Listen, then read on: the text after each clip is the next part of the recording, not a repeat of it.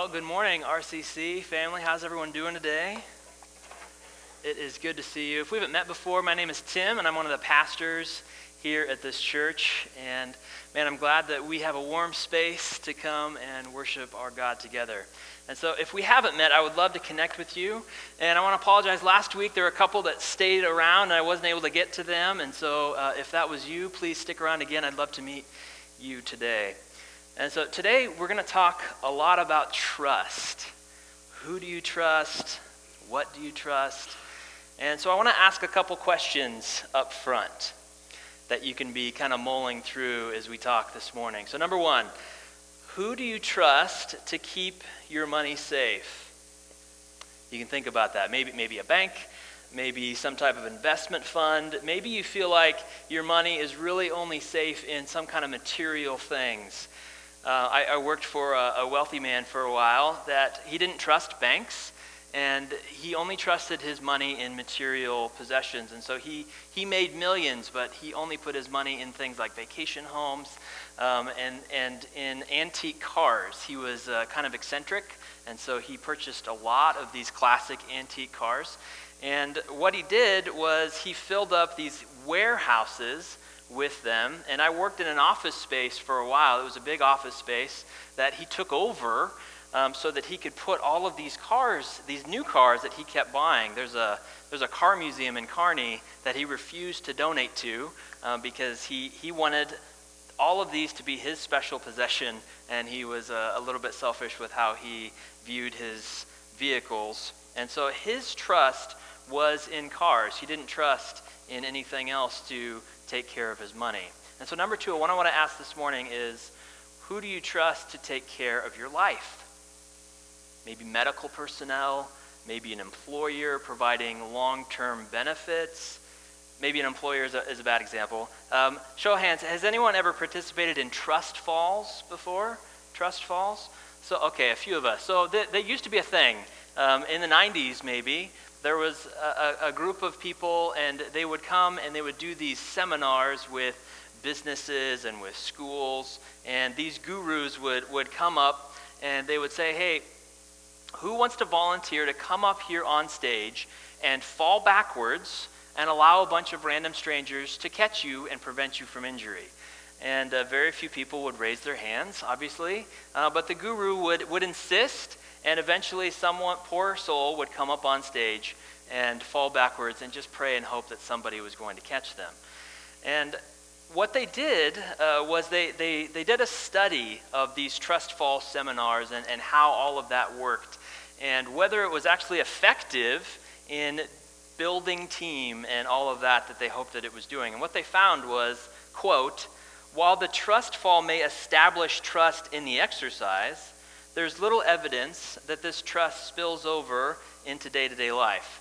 So we don't do them anymore because they're not effective and they're terrifying. Um, so uh, the things that we did in the 90s, it was a great time. Number three, who do you trust with valuable information? So Gallup does a poll every year, I'm sure you've seen it, of who we determine as um, United States citizens to be the most trustworthy professions. And so they have a, they have a rating of various professions, including nurses and doctors and lawyers, politicians, educators, and pastors. And so for the last several years running, nurses have been the top. So they have something like a 79% approval rating um, in a recent poll. Almost 80% of people think that nurses are very trustworthy, have a very high standard of ethics, and they are honest. People trust nurses even more than doctors. Elementary teachers are also very trustworthy as well. 64% of people think elementary teachers are very trustworthy. They have a high standard of ethics and honesty. You know who's really low on this list? Well, b- besides TV reporters, only 14% of people trust them. Um, but pastors, clergy, they have been in decline since they started doing this poll in the 70s. And in the 70s, the pastors had about a 60 to 65% approval rating, and it has gone down ever since. And now we are at 36%. And again, it goes down every year. And so instead of having 60% of people uh, that approve, there's now 60 plus percent of people who think that pastors are not trustworthy. In fact, 17% think that they have a low or very low standard of ethics and honesty. Ouch. Uh, so, after hearing that, how much do you trust me to deliver the rest of this message? I probably should have asked a nurse uh, up here instead. But trust, it continues to decline. And every year, as measured by these Gallup polls, various people are trusted less and less. And intriguingly, younger people are less trusting than older people we, we, had a, we had a person recently who wanted to tour our home. Uh, they saw that it was on the market and they called us and they said, Hey, my grandparents used to live in this house. They didn't want to buy it, they just wanted to, they just wanted to walk through it. And if, if my parents had received a similar call, my parents are fairly trusting people, they would have said, Sure, come over. Are you hungry? Can we get you anything? Uh, how, how, about a soda or a tea? Uh, but when I heard that, I thought, what if this guy's a criminal? What, what, if, what if he's just wanting to come into our house and pillage and steal and destroy? And I was not very trusting of this person. And the way that we trust has an impact on the way that we view God. Because if we're, if we're skeptical of everything and if we always look out for the next scam, our, our view of God can, can be a little bit standoffish at times. Like we want to keep God at arm's length. Like, God, that's close enough. Don't get too close. Kind of stay right, right where you are, God. And, and then we can sort of get into this mode where we, we struggle to give up our, our money to God. We struggle to trust Him with our lives because we're a little bit standoffish with Him. And so today, our, our text for today is going to be an inspiration for all of us. It's a really sweet passage. And maybe a welcome reprieve from some of the, the heavier passages and debates that we have been going through in the Gospel of Mark recently. So if you're new with us, we're in this series called Tethered, where we stay connected to the truth of God's Word. And so uh, if you would, turn with me to Mark chapter 12, and we're going to start in verses 41 to 44. Mark chapter 12, 41 to 44. And this is what it says. And he sat down opposite the treasury and watched the people putting money into the offering box. Many rich people put in large sums, and a poor widow came and put in two small copper coins, which make a penny. And he called his disciples to him and said, Truly I say to you, this poor widow has put in more than those who are contributing to the offering box.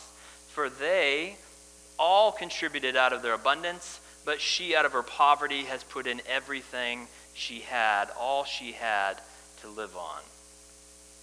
And now Luke's gospel actually records the same sequence of events as Mark does in Luke chapter 20 and 21. So we think that this is a chronological sequence of events here. And so chronologically, Jesus had just finished his exhausting question and answer time with the religious leaders, the Pharisees and the scribes and the Sadducees. And then notice what he does immediately in verse 41 and he sat down. Man, he's been standing for such a long time. He's been battling. He has been fighting. Uh, he has been answering questions. And then he sits down. Your, your, physical posture, it, it affects your mood, doesn't it? The, the, there's a big difference between sitting down in your office chair or wherever you would work versus coming home and sitting down in your couch, right? There's, there's a sense of relief it's like, oh, finally, I have some rest for my mind and for my body. And so Mark sets up this passage as a contrast, as a change of pace from the previous passages. And he, notice, he notices that Jesus' physical posture has changed here. And so then what does Jesus do? Jesus starts watching these people putting their money into the offering box. And now, if you're an untrusting person, you might think, whoa, Jesus, what are we doing here? We're, we're creeping on these people, uh, looking at what they're doing, putting it in the offering. It might make you a little bit uncomfortable. And if that's you, I, I totally get it. Um, but ha- have any of you ever people watched before? And, and maybe you haven't. But I think the Omaha Zoo is a fascinating place. to uh, people watch. Not that I've done it. I know some of you think that's a, that's a weird thing. I have friends who do it. Um, but, but the truth is, Jesus is not the only one who is watching what is happening here. There, there, there is sort of a scene, and others are paying attention, and they're either seeing how much is given or they're hearing how much is given. Because wealthy people, they had, they had money that was in coins, and so there was gold coins, copper coins, silver, and you would hear these coins shh, hit these offering boxes, and the noise of that must have been really loud. Now, uh, when I was a kid, I used to get an allowance for chores, and my dad's a pastor, so he made me tithe. Um, I, my, my younger brother, my younger brother and I, we weren't very cheerful givers, um, but but we loved making noise. Uh, we, we had quarters, and so that we had this old offering place that had the, the velvet bottom, and then they had kind of the, the metal edge. And so if you were really good and careful, you could make the maximum amount of noise with your quarters by plucking the edge and avoiding the velvet middle. And so that's what we would do. Uh, we would make as much noise as possible every time that would come by. My parents were so proud. Um, so, so anyway, maybe, maybe Jesus is just people watching here, but, but maybe something else is happening. So, what do we know about Jesus? Jesus is concerned with our hearts. And so last week we talked about removing the flag that says, I rule this place, and replacing it with the flag that says, Jesus rules this place. So we're going to look at uh, here real quick Matthew 6 21. It'll be up on the screen for you. Jesus says, For where your treasure is, there your heart will be also. So here's Jesus. He is literally sitting next to the temple treasury, and he is watching what people do with their monetary treasures. Where your treasure is, there your heart will be. And so he knows the motives of every individual and everyone who is going to give. He also knows what everyone earns. And he is watching the hearts of everyone who give of their own free will. So there, there is something of, of a spectacle that is happening. This is, this is Passover time, and so there's a lot of people, and some of them are very publicly giving vast sums of money as loud as they possibly could uh, like the seven year old version of Tim Kargas. Um, and so this widow, she shows up and she just quietly puts in two coins. And then Jesus, he compares these two.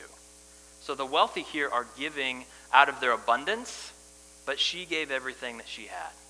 $1,000 is nothing to someone who makes millions, it's just a drop in the bucket. And some of those, those wealthy people would have given vast, vast amounts of money versus what this widow gave. She gives two coins, which are barely worth anything. They would barely put a dent in the overall offering. They couldn't buy much. But that might as well have been a million dollars for her, her entire life savings, since that was everything that she had. And so Jesus knows the hearts of every giver, and he knows that this sacrifice of this widow is way more significant than the sacrifice of any of the other people. Because here's a woman who is doing exactly what Jesus asked the rich man to do in Mark 10 to give it all away. But this widow does it without fanfare, she does it without being asked. And so Jesus, he pulls his disciples in and he says, Look at this. Look what is happening. Look at this remarkable woman. So, something to note here, too, is where this passage is placed in Mark. Because it is, it is fairly interesting that previously, right before this, in verses 38 to 40, Jesus says, Beware of the scribes. We talked about that again last week.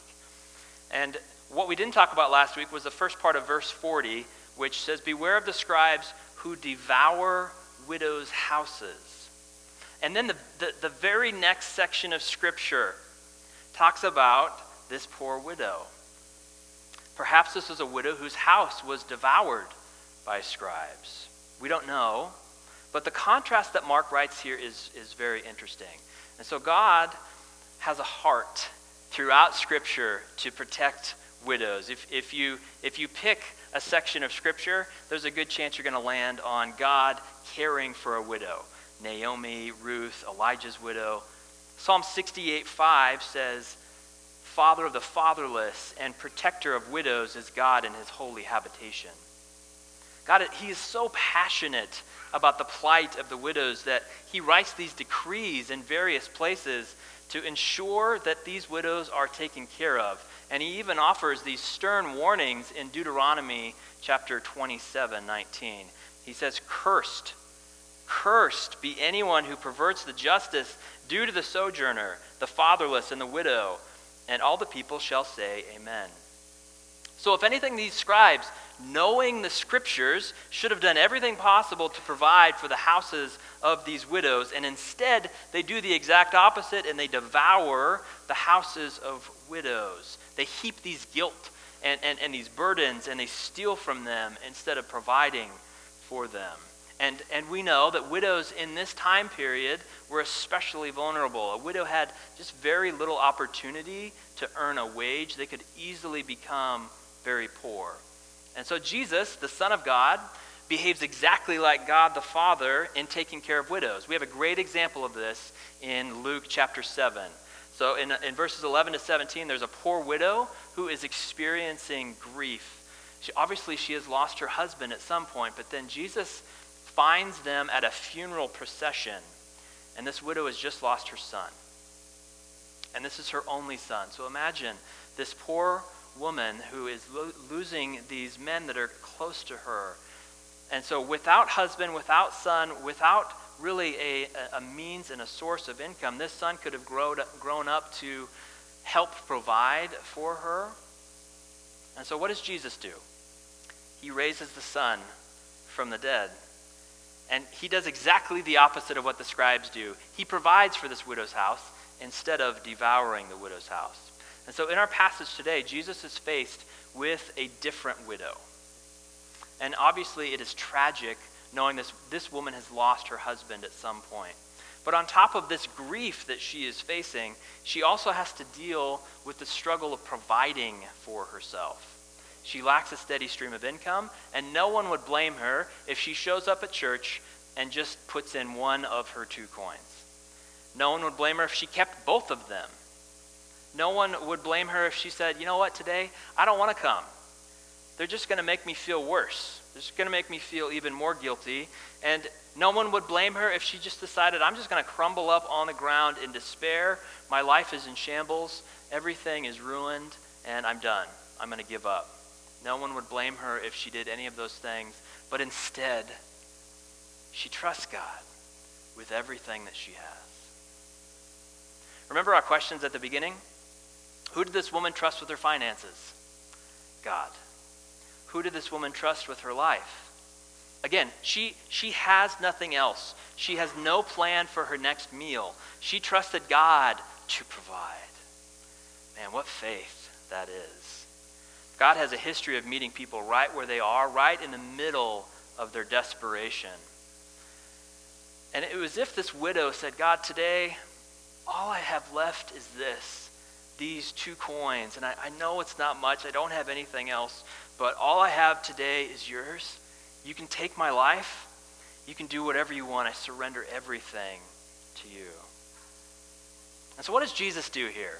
What does God do with her? We have no idea. Mark leaves us hanging. And, and Luke's account, it does the exact same thing. Don't you want to know? Don't we want to know what happens? We want to know the next part of the story. Why don't we know? Why don't we see Jesus just fix her problem?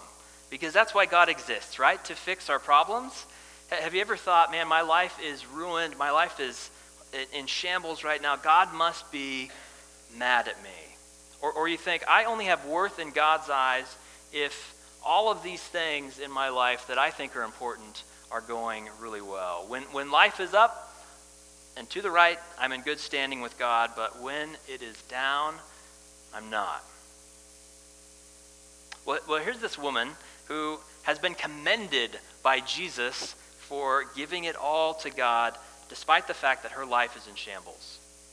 So, even so, wouldn't it be nice to, to read what happens next? Wouldn't it be nice to know what happens to this widow?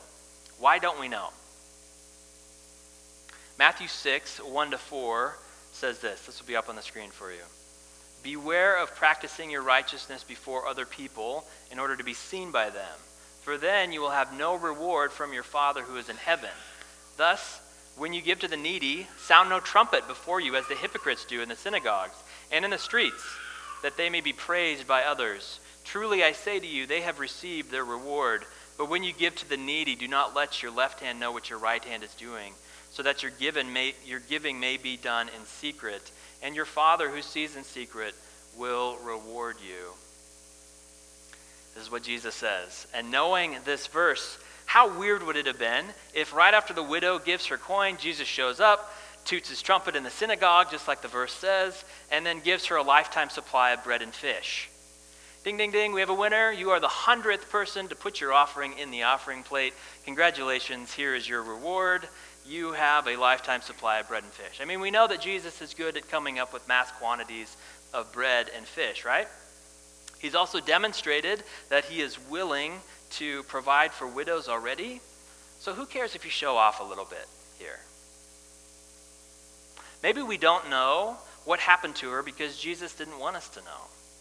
Maybe he takes care of her in secret, like it says in Matthew 6. And it's likely that Jesus does many miracles. He helps many people that are not recorded in Scripture. In fact, in the Gospel of John, it says that if everything Jesus did was written down, we wouldn't have enough books in the world to contain all of that information. So maybe, maybe he does take care of her in secret. Or maybe we don't know what happened to her because Jesus wanted us to, wanted us to focus on something else. Maybe Jesus wants us to focus on the trust that she displayed here. Maybe he wanted us to focus on the generosity that she demonstrated. Maybe you wanted us to focus on her sacrifice. Have, have you ever done something? You don't have to raise your hand for this. Have you ever done something for God and then you, you kind of secretly hold your hand out? Like, okay, God, look what I did. Um, cough it up. Where's the reward? It's, it's like this spiritual formula that, that we have in our brains that says A plus B equals C. If I do this thing and, and I know that God wants me to do it, then I will get rewarded from him. I should receive something from God. And so if Jesus, if he provides for this woman immediately after she deposits her two coins, we would likely focus on that. We would focus on what God did there. And not only that, we would have this false idea of God, this false understanding of giving, in that God instantly rewards us right after we give. And so there's a, there's a famous televangelist, uh, Benny Hinn, who used this passage to promote a false prosperity gospel. And he said, quote, by placing two seemingly insignificant coins in the treasury box, she secured the future for herself and her loved ones, which is prosperity, end quote. That's just not in the text. And we don't know if any of her loved ones prospered in the future. We don't even know if she had future loved ones. We don't know if she prospered. For all we know, she could have died that same day of starvation. Her last deed on earth could have been placing those two coins in the offering and then entering into the kingdom of heaven, arriving to well done, good and faithful servant. We just don't know. And I think for good reason we don't know. So, what do we know? Here are three things that I think that we can take away from this. Number one, she trusted God. This poor widow was at the end of her line. Her husband had died. She must not have had any family to help her. And so, what does she do? She goes to church. Man, it's hard to pick yourself up and come to church by yourself when you're in pain, isn't it? Especially when you're dealing with something really hard. But this woman finds her way to the synagogue, and then freely of her own will, she puts in every last cent that she has. Man, that's so much trust. It's like saying, God, I, I, I know if it's your will, you can provide for me, but God, I'm all in on you. I'm not, I'm not one foot in and one foot out. I, I'm not tiptoeing around. I am all in. I trust you with my money. I trust you with my life. I trust you more than I trust myself. I trust you more than anyone else. Jeremiah 17, 7 says, Blessed is the one who trusts in the Lord, whose trust is the Lord. Man, God loves it when we honor him with our trust. Number two, Jesus is more interested here in spiritual bankruptcy than in financial bankruptcy.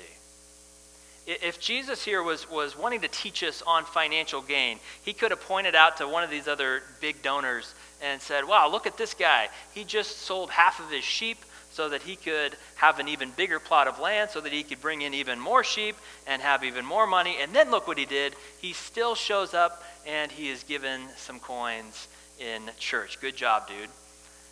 I- instead, Jesus sees the heart, and he knows that some of these people are big givers with massive bank accounts, but they are spiritually bankrupt. Their, their faith account is completely empty. They're just kind of going through the motions. They don't really care about God.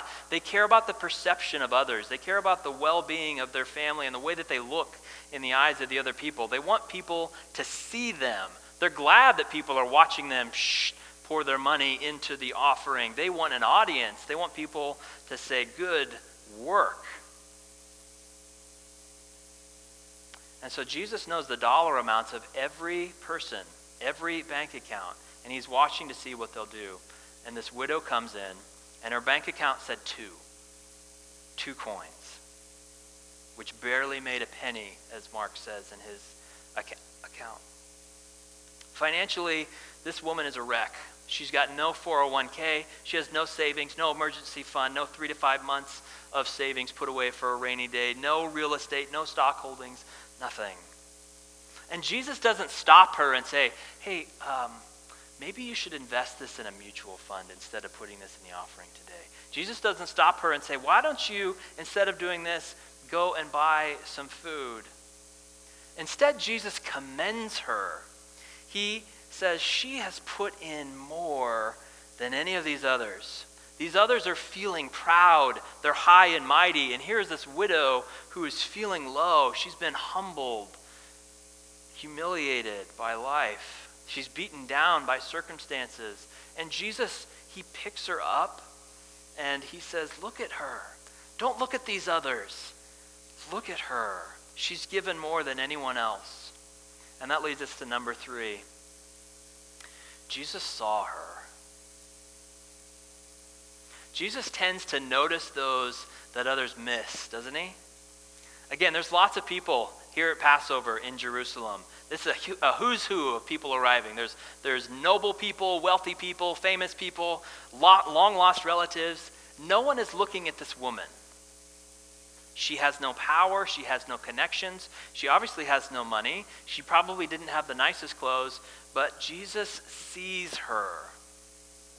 Not only does he see her, she knows, he knows what is going on in her life. He knows that this is it for her. This is all she has left. He knows that she's a widow.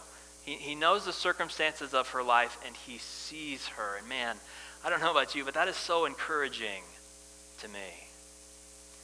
Maybe you came in here today weighed down, and life feels really heavy. Maybe your bank account's a little low. Maybe your health account is a little low. Maybe your bank account is low because your health account is low. Maybe you've lost someone or you've lost something and you felt like I can barely make it to church today. It was hard for me even to get here. And this is encouraging to me that God sees you. God sees what you're going through. He sees the areas that you are sacrificing. He sees you. And sometimes we go through these hard seasons and we kind of look around and we're like, God, do you see this? Do you see what is happening around me? Like, I'm really struggling here. I'm in a bad way. No one is acknowledging how hard my life is right now. But God, it's hard. I'm not a complainer, God, but this is really hard. And if that's you, God sees you. He knows what is happening in your life. And even if nothing positive changes, it's comforting to know that God is seeing. Jesus doesn't always change our circumstances, but he is always worth following. So the question is where do we put our trust? Do we trust him? Deep trials oftentimes are opportunities for deep trust. And our deep trials, they often reveal who or what we trust. When we fall down, who do we trust to pick us up? This widow trusted God. She was ready. She said, Either I'm going to die or you're going to provide for me. Either way, this is all I've got. This is the last of my income. Everything I have is yours, including my life. Take it all. So the Gospel of Mark it highlights this, this sweet contrast between the religious leaders and this widow. And again, the hinge of this comparison starts with, and he sat down. His interaction, Jesus' interaction with the religious leaders was intense. These people are puffed up with knowledge and with pride. They thought they knew everything.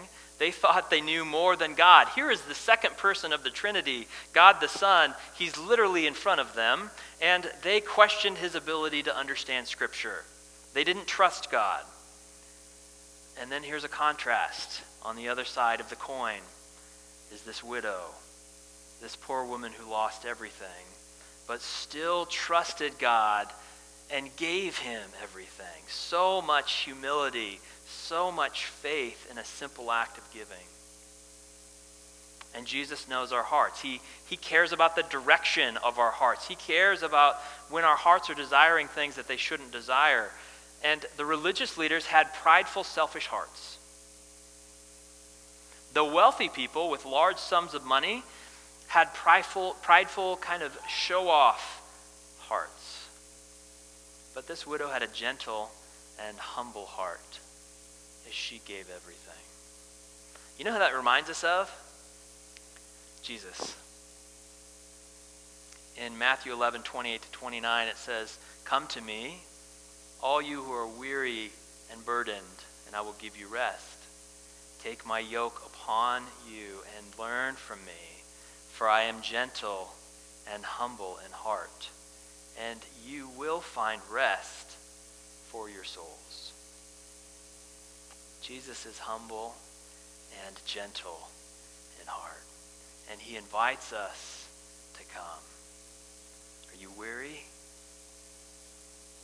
Are you carrying heavy burdens? Jesus is offering to give us rest. And your mind might start to question okay, what about food? What about clothes? What about this? What about that? The widow clearly needs more than rest here, right? Matthew 6, 25 to 26 says, Therefore I tell you, do not worry about your life, what you will eat or drink, or your body, what you will wear. Is not life more than food, and the body more than clothes? Look at the birds of the air. They do not sow or reap or store away in barns, and yet your heavenly Father feeds them.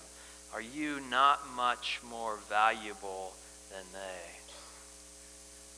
Jesus isn't blind. He sees her. He knows her needs. He knows that she needs rest for her weary soul and rest from her heavy burdens. So, what are you carrying in here today? Jesus sees you. He gave everything for you. He emptied the bank account of his physical life on the cross. And if you follow him even today, he is offering to give us rest, to sit down with him. Doesn't that sound good?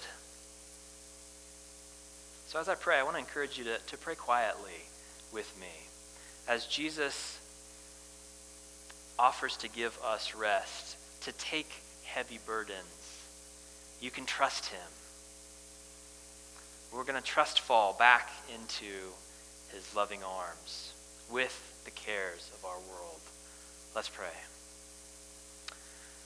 Uh, Jesus, we praise you that you see us. Jesus, we praise you that you have given everything for us. And, and, Jesus, we know how hard it is to trust. God, we, we trust less and less every year.